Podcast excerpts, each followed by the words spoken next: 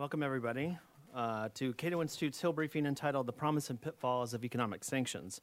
Uh, I am Peter Russo. I'm the Director of Congressional Affairs at the Cato Institute, and very pleased to have you here today with us.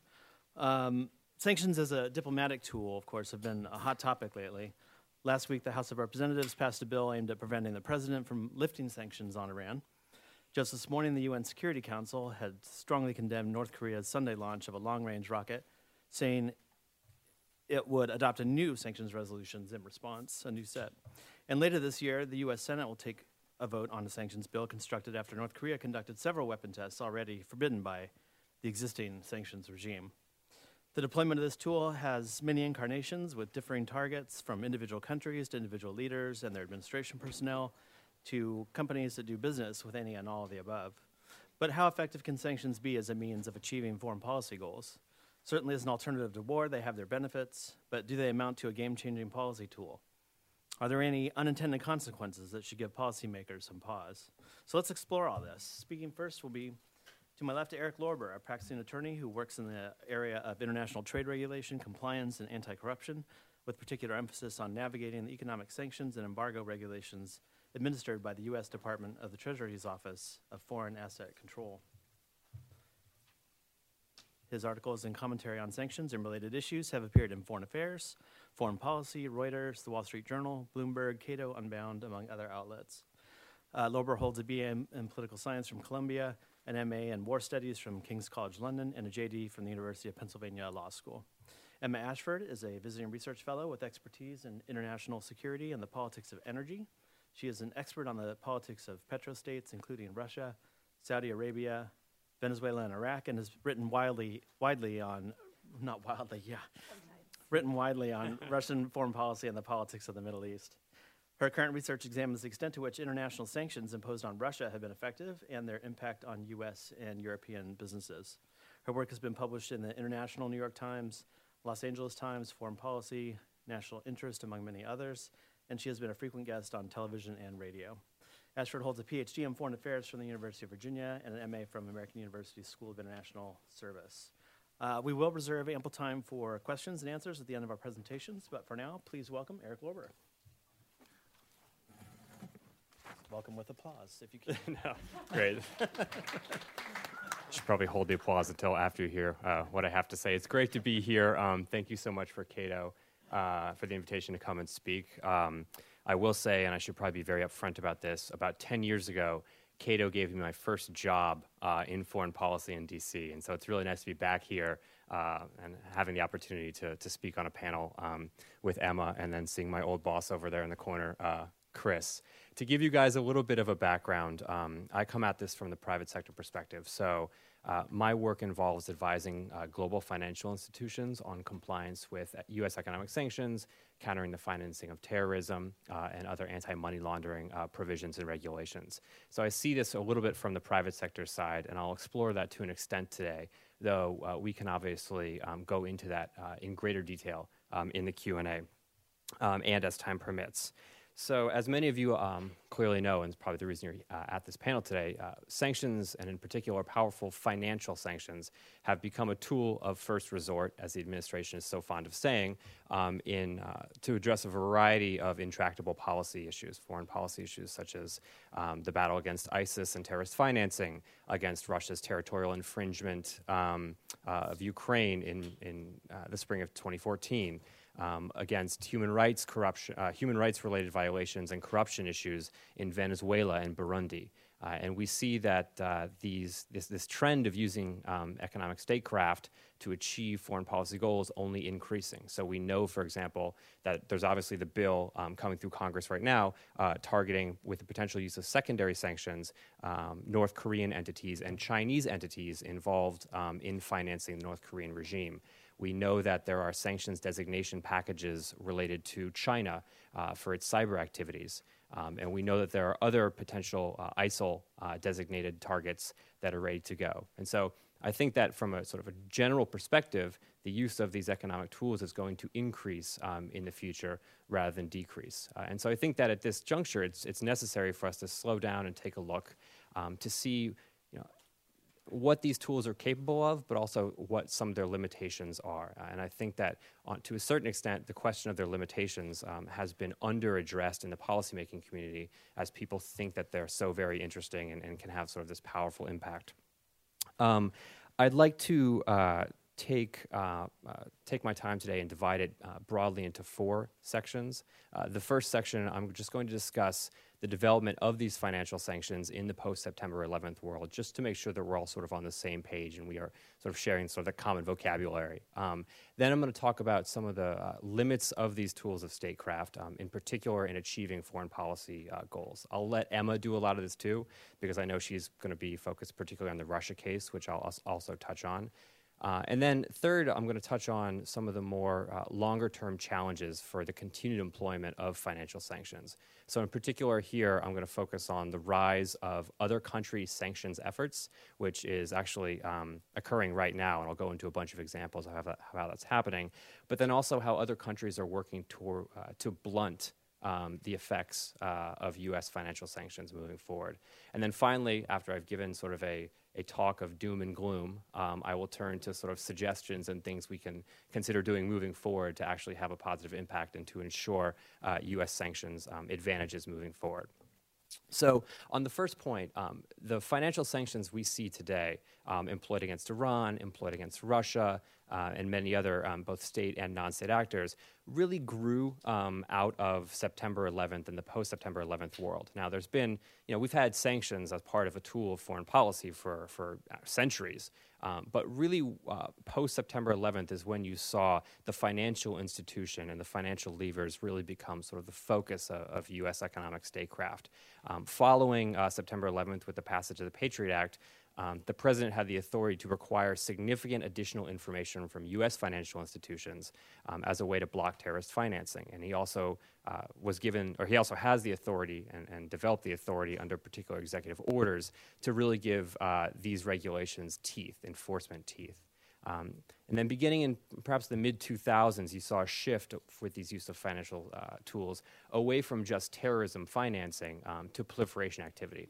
So in 2005, 2006, 2007, you saw the targeting of Iranian financial institutions, Bank uh, Saderat, Bank Melli, Bank Mellat, um, as, uh, as proliferation concerns. And basically, what the U.S. did was it focused uh, its uh, financial power on these institutions, saying, uh, going to, to legitimate European and Asian financial uh, institutions and telling them, you shouldn't do business with these entities because they are engaged in proliferation activity. Uh, at the same time, uh, as we were focusing on Iran with these financial sanctions, so too were we focusing on North Korea. So I'm sure many of you are familiar with the Banco Delta Asia example in 2005 and 2006, when the United States targeted uh, a jurisdiction of primary money laundering concern related to North Korea, uh, in which many of the North Korean leaders kept sort of their, their, personal, uh, their personal funds. And in fact, this had a very significant impact in furthering the negotiations uh, between the U.S. and the North Koreans over their nuclear program at the time. Then in 2010, uh, I think you saw sort of a very significant shift um, uh, due actually to Congress uh, on these issues, and that was the passage of CISADA, which is the Comprehensive Iran Sanctions Accountability and Divestment Act. So basically, what CISADA did was it imposed what are called secondary sanctions. People generally know what secondary sanctions are because there's a lot of miscon- misconceptions about what they are. Basically, uh, a secondary sanction um, is a, uh, a sanction on a non US entity that puts a choice to that entity. So, say, for example, a European bank that is not doing business in the United States, but is doing business, for example, with Iran. The US says to that bank, you can either do business in Iranian markets or you can enjoy access to the US financial system, but you can't do both. And given the importance of the US financial system, most of these uh, foreign financial institutions said, well, okay, we're going to cut Iran off um, from continuing to do business uh, with us. Um, and so this had a very powerful secondary effect that was then further um, partnered with uh, oil sanctions uh, in a very clever way. So basically, what the United States said was if you're a foreign financial institution and the country uh, of your home jurisdiction, so say, for example, back, back to this Germany, doesn't significantly reduce its oil imports from Iran, then we're going to cut your access off to the United States. And in effect, what this did uh, was it forced these countries to significantly reduce their purchase and transactions in Iranian uh, in the Iranian energy markets, among other markets, and this had a very significant impact um, on the Iranian economy. And I think you know we can argue about the the merits and demerits of the JCPOA and the uh, and, and and its implementation, but I think it's it's fairly clear that combined with covert action and another, uh, a number of other measures, that these powerful sanctions did bring Iran to the negotiating table and did end up, um, uh, that did result in uh, the signing of an agreement, uh, notwithstanding your particular thoughts on that agreement. Um, at the same time, um, policymakers began looking at these sanctions and sort of realized that, hey, these are really powerful. How, what other situations can we use them in? And, and this is when you saw the United States begin to impose a, um, a multifaceted sanctioning uh, campaign against Russia in the spring of 2014. This, uh, this campaign involved sanctions that uh, were list based, so designating particular Russian oligarchs. They were comprehensive. Um, in particular, related to Crimea. So, as many of you know, you cannot uh, you cannot uh, ship goods or receive goods or do any business with individuals in Crimea. And then also the new uh, sectoral sanctions program, which is um, basically a transaction limiting type of program that targets debt and equity, among other things, for particular Russian financial institutions.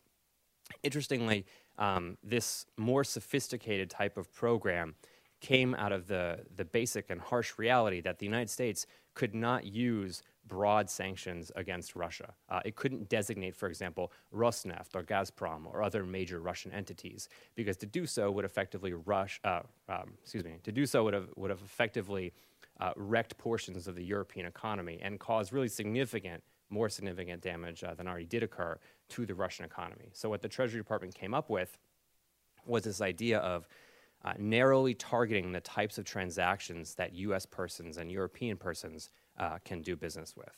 So we've seen, uh, again, over the past 15 years, this proliferation of this tool. Um, but in particular, there's, uh, there, there needs to be an assessment of how effective the tool has been. In the Iran case, I think you can make a pretty good argument that it has been fairly effective. In the Russia case, uh, it's not as clear. And the reason it's not as clear are two, re- uh, two, two particular rationales. The first is that the economic impacts of these sanctions uh, is oftentimes very difficult to predict. So, for example, in the case of Russia, when we initially posed the list bank sanctions program um, and the comprehensive sanctions program on Crimea and the SSI program, the impacts were actually much uh, greater than we had initially anticipated. You'll go and you'll speak to Treasury Department and State Department officials about this, and they'll say, "Yeah, we wanted to, you know, really target Putin's cronies. We wanted to get at where the money was in his regime and really put pressure on his inner circle." But the macroeconomic impact of a lot of these sanctions uh, was actually much more significant. So, for example, in the past year, you've seen Russian GDP decrease by approximately 3.8%. I don't know if everyone here remembers, but in the fall of tw- uh, 2014, the price of the ruble, the value of the ruble dropped by 45%. Um, against the dollar, and many people uh, were afraid that we were seeing a run on the Russian currency, and that the entire Russian currency was in effect actually about um, about to collapse.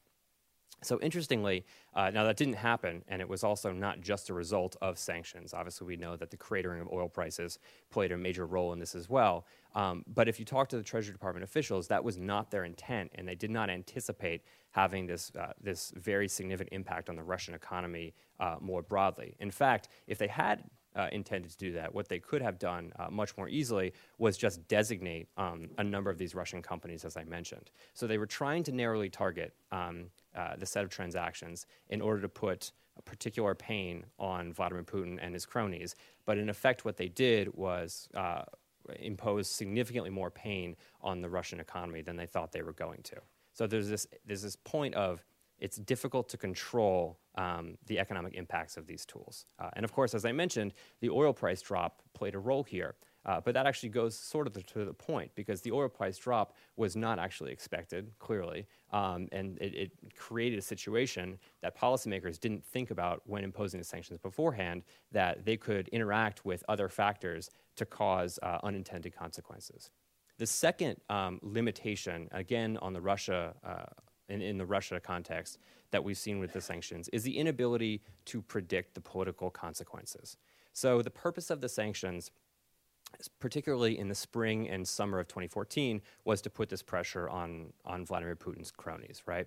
Um, and the idea was you put pressure on his cronies. His cronies would then turn to and people like Igor Sechin, the, the, the chairman of, or the chairman of, of Rosneft. They would then put pressure on Putin to cease his destabilizing activities in Ukraine um, and in Crimea.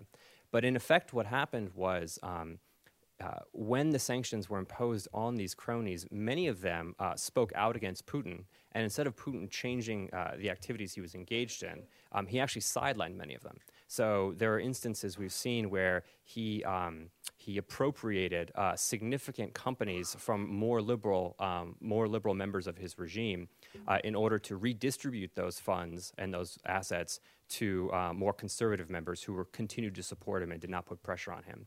Uh, similarly, what you saw was that uh, with many of the members of the, of the inner regime who were opposed to continue destabilizing activity, he actually froze them out uh, in terms of the decision making process. So there was evidence um, in, in summer and fall of 2014 that he narrowed his decision making circle significantly to former, mil- former and current military leaders and pushed out many of his uh, former. Um, uh, more business oriented colleagues. And so there's this second order effect where not only are sanctions difficult to, uh, not only is it difficult to predict the economic impacts of these sanctions, but oftentimes it's difficult to properly anticipate their political impacts as well.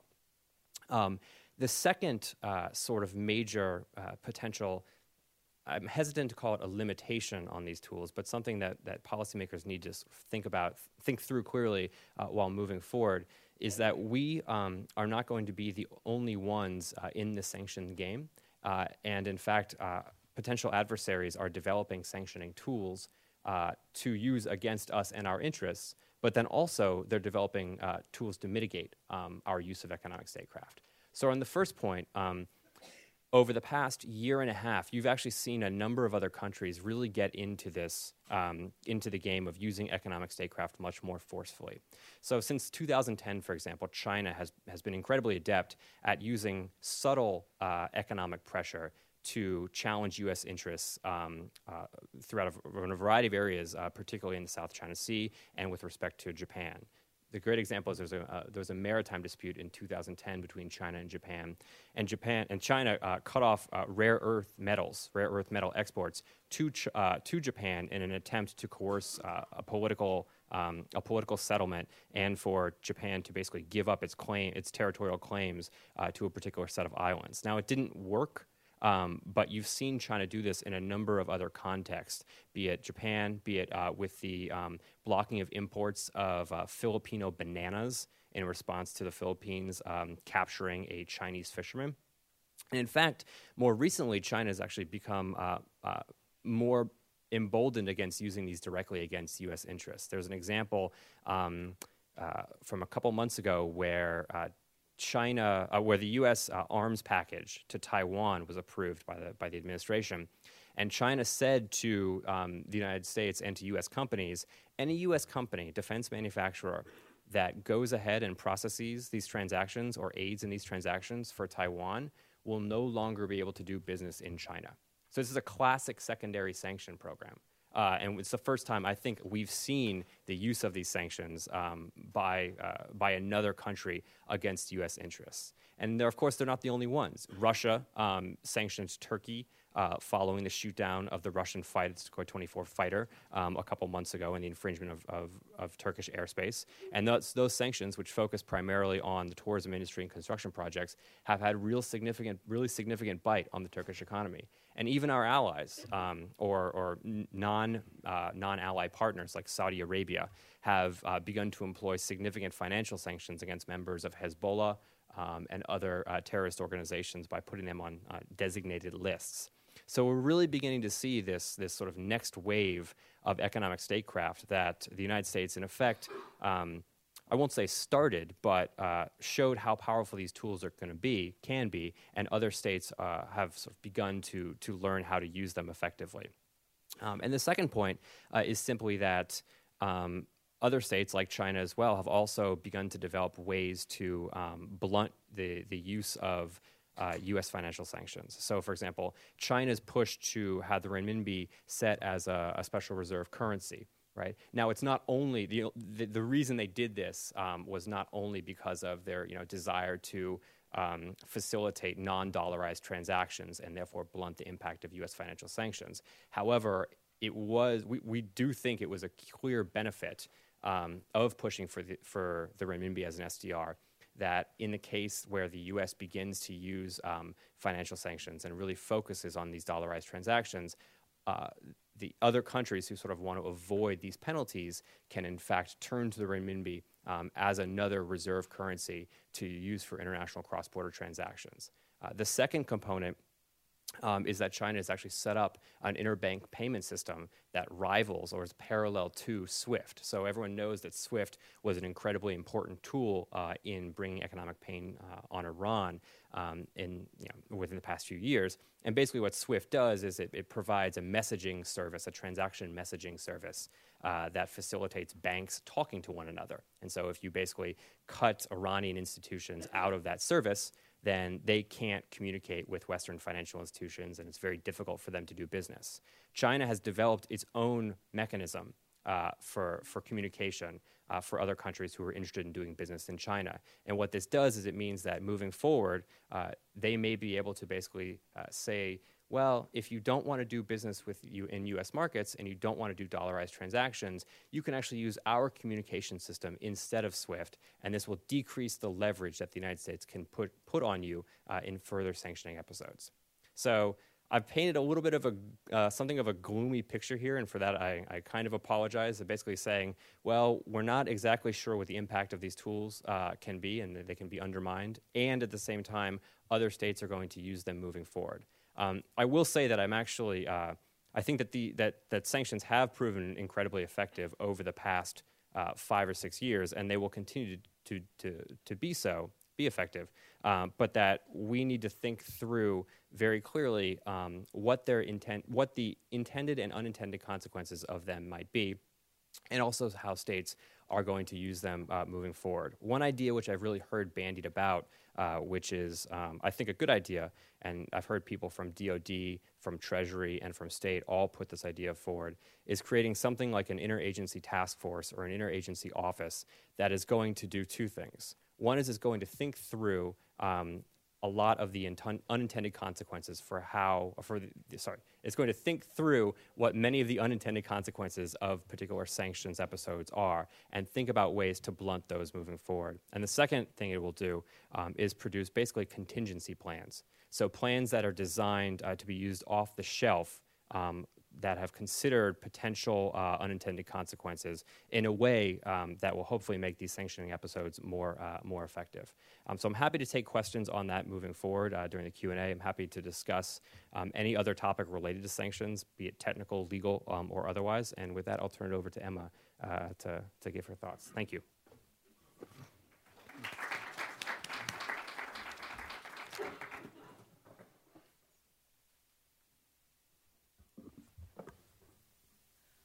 good afternoon. Um, so I'm very grateful to Eric for setting up with such a great broad overview of recent sanctions policy. That better? Okay, it's a little too tall for me. I'm rather short. Um, so thanks to Eric for, for giving such a, a great broad overview of sanctions policy. Um, and I'm really going to talk just about one specific case. I'm going to talk a lot more about the Russia case um, and what I think we can really learn from it because the implementation of sanctions on Russia over the last 18 months has been at the same time one of the most ambitious uses of sanctions in sort of modern history, and also, I would argue, one of the least successful. Um, they've not been particularly successful. I'm going to discuss that a little as I go forward. And the real question is is there something that we can do to improve our sanctions regime against Russia? Or do we just have to perhaps accept that there are some situations in which sanctions aren't all that effective? Um, and in framing that, I would just mention one particular factor. Russia is a very large country. Russia is, if not a great power, then at least a regional power. Russia is a major economic powerhouse. Many of the countries that we have imposed sanctions on over the last 15 years have been small states, states without a lot of economic clout. Um, Russia is qualitatively different from those states. And I think bearing that fact in mind as we talk about some of the unexpected consequences in the Russian case um, might be useful. Um, so, first, just a little background information, um, just to highlight what sort of sanctions we used in the Russian case. And Eric already touched on this a little. Um, but the earliest sanctions that we used, March of 2014, right after Russia invades Crimea, we pretty much put on sanctions on entities or people who were actually involved in the seizure of Crimea. So, high officials uh, around the Kremlin that we thought were involved in the decision making process, companies, Russian companies in particular, that were doing business with Crimea, and then more comprehensive embargoes on what could go into or out of that state, or that, I guess, region, we would call it at that point. Um, but it's not until July of last year, um, right about the time of the shooting down of the Malaysia Airlines Flight 17, um, that we see sort of different new much larger sanctions program going into effect. Um, and the shooting down of the airline is actually a pretty good proxy for when the conflict in eastern Ukraine is accelerating. That's when we start to see rebel activity really tick up. The US is getting increasingly concerned about what Russia is doing there, funneling arms and money to the separatists. Um, and so we imposed much more severe sanctions. Um, First, we sanctioned a lot more individuals. Uh, we put sanctions on people like Arkady and Boris Rotenberg, who are businessmen very close to Putin personally, that we believe profit from a lot of the corrupt activities of the government. Um, so we put sanctions on a lot of people like that, barred them from traveling, barred them from moving assets through the US and Western Europe. Um, Secondly, we sanctioned a bunch of Russian arms manufacturing companies. Um, so, one example KBP Instrument Design Bureau, um, which you've probably never heard of before. I doubt I would have either if I hadn't been studying this. But they mostly make heavy weapons. Uh, for Russia, they make uh, anti aircraft guns, they make weapons that can be mounted on tanks. Um, we didn't sanction their weapons. What we sanctioned instead was their ability to finance themselves in the West. And for a lot of companies, that's actually a really big deal. So these arms manufacturers became less able to finance new programs, new development, uh, new manufacturing lines without turning to the Russian government to do so. Um, thirdly, and this is where it sort of gets really interesting, we started to sanction Russian banks, as Eric alluded to. Um, so, Bank Rossiya, which is known to be tied to the Kremlin, Gazprom Bank, which is one of the largest banks in the country. And we basically prevented those financial institutions from refinancing themselves on Western markets. We cut their ties into the West. And again, this forced those companies to turn to the Russian government for financing help. And then, fourth, we sanctioned various energy producing companies. So, Gazprom, Lukoil, etc. We didn't sanction their ability to export their product because, as Eric noted, that would really have harmed the European market. Instead, we made it difficult for them to get technology. We made it difficult for American firms to engage in joint ventures in Russia to export various kinds of technology for shale gas, for unconventional drilling projects in the Arctic into Russia. And that inhibited those companies' ability to explore new gas fields. Um, so, with all of those sanctions specifically targeted, the goal was twofold. It was to put pressure on Putin and the rest of the people in the Kremlin to withdraw from Ukraine, and the goal being we'd put enough pressure on people close to them that they would change their minds about whether it was worth it or not. Um, and then we also hoped that the sanctions would produce budgetary pressures. Um, even though the Kremlin is heavily dependent on oil revenue, their pockets are not limitless. And the hope was that by forcing all of these companies to move away from Western markets, turn instead to the government for support, we could really put budgetary pressure on the Kremlin. Um, and the economic impact of all these sanctions has been relatively severe. So, Russia's economy contracted by about 3% of GDP last year. Inflation hit 16%. That's extremely high. Um, the ruble has lost uh, more than half its value. All of these things are the sign of an economy that is really in trouble. And the Kremlin has had problems in creating financing for various companies. It's had to dig into its foreign exchange reserves, which have fallen substantially, in order to prop up ailing companies as a result. But this comes with a couple of big caveats. Um, firstly, we're talking about the impact of sanctions. Um, but in fact, oil and the fall in oil prices over the last year has had a lot more to do with this than sanctions have. Um, so, it's really hard to disentangle the impact of the oil price drop from that of sanctions because just coincidentally, most of those changes happened within about a week of one another. We put on the majority of sanctions in July 2015, J- July 2014, excuse me, and the same week oil prices fell substantially. So it's been difficult to tell what the impact of sanctions versus the impact of oil has been. But various macroeconomic analyses, um, timing analyses have all showed that oil prices have probably had more to do with this than sanctions have.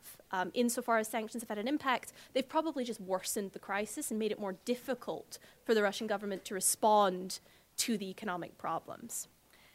And then a second uh, caveat here.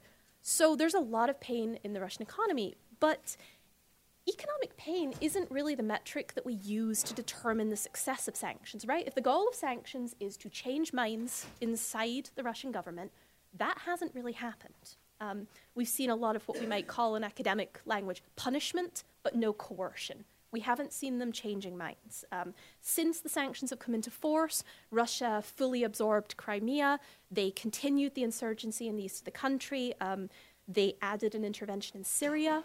Um, and even though they've come to the negotiating table uh, with the Minsk process, they've not followed through with it. And it's really unclear how much of a role sanctions played in that decision.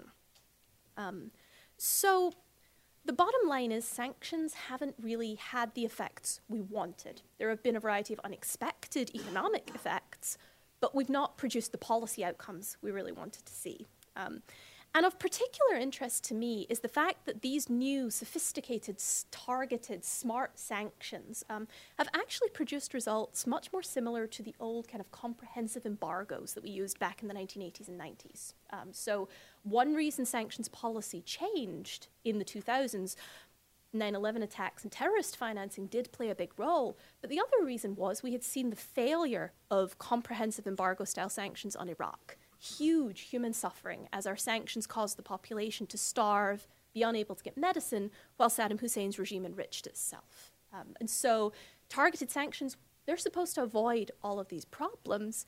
But in the case of Russia, what we find is kind of similar, though not nearly so severe, impacts.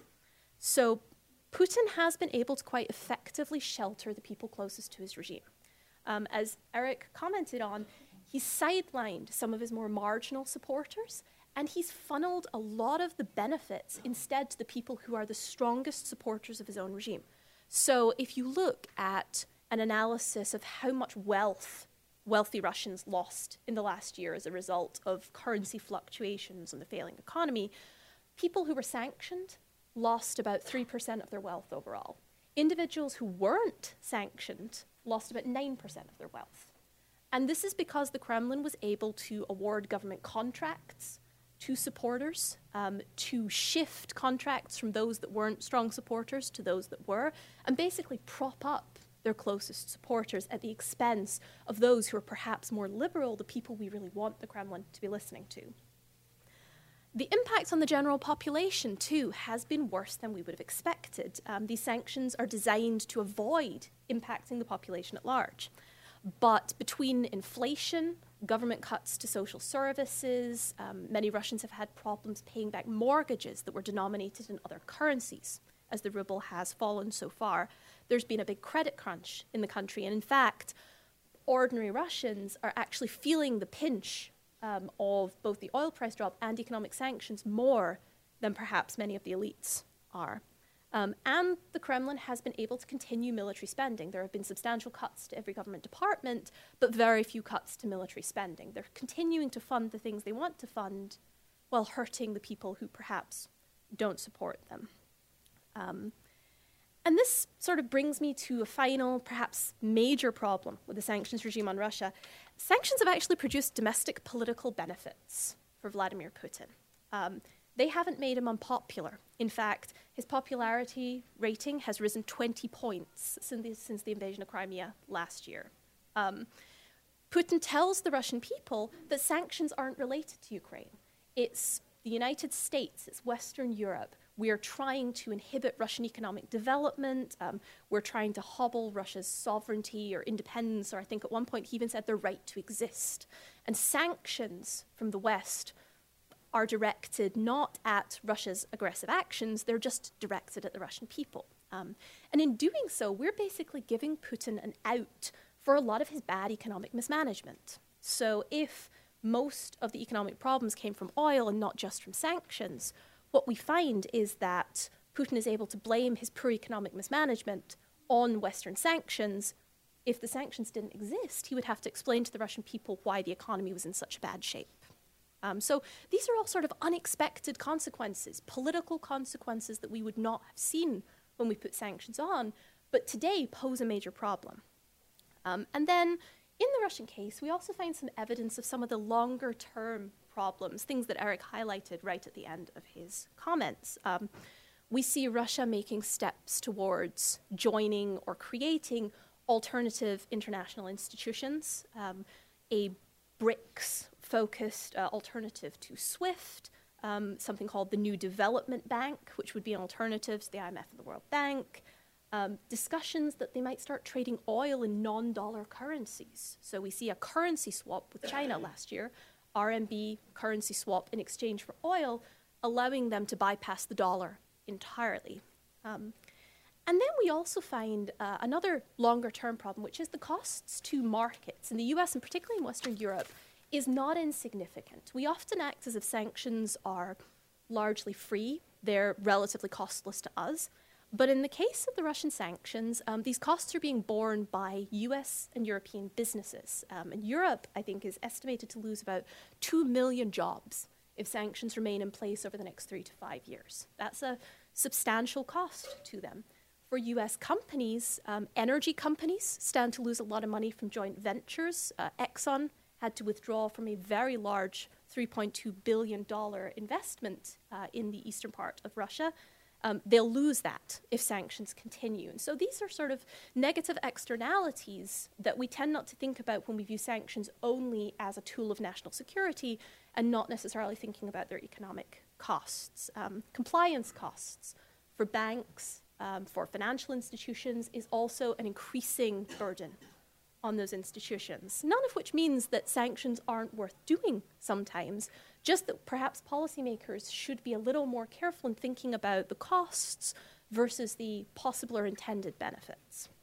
Um, so, again, before I end this on a sort of a really depressing note, um, just saying that sanctions didn't work, um, I think it's worth pointing out there were some sanctions on Russia that do appear to have been at least moderately effective. Um, the bans on elites asset freezes, travel bans, they're an inconvenience, but they are an inconvenience that is annoying many among the Russian elite. Um, and so keeping those in place for the long time, they're not particularly costly. They could end up having some benefit. Um, and then there's some evidence that the sanctions on Russian arms manufacturers that I mentioned right at the start have actually been somewhat effective in slowing Russia's military modernization program. It's made it harder for these companies to import parts, it's made it harder for them to obtain financing, set up manufacturing, all things that are relatively useful if we want to slow down Russia's rate of military modernization. So, the takeaways from the Russian case, um, I think, will be really interesting for sanctions policy moving forward. As I noted right at the start, the Russia case is just qualitatively different. You know, our two other largest sanctions, um, Iran and Libya, over the last 10 years, both relatively small countries. Russia is a large oil exporting country. And so it's interesting to see how the impact of sanctions on such a large country has been very different than on many of these smaller countries.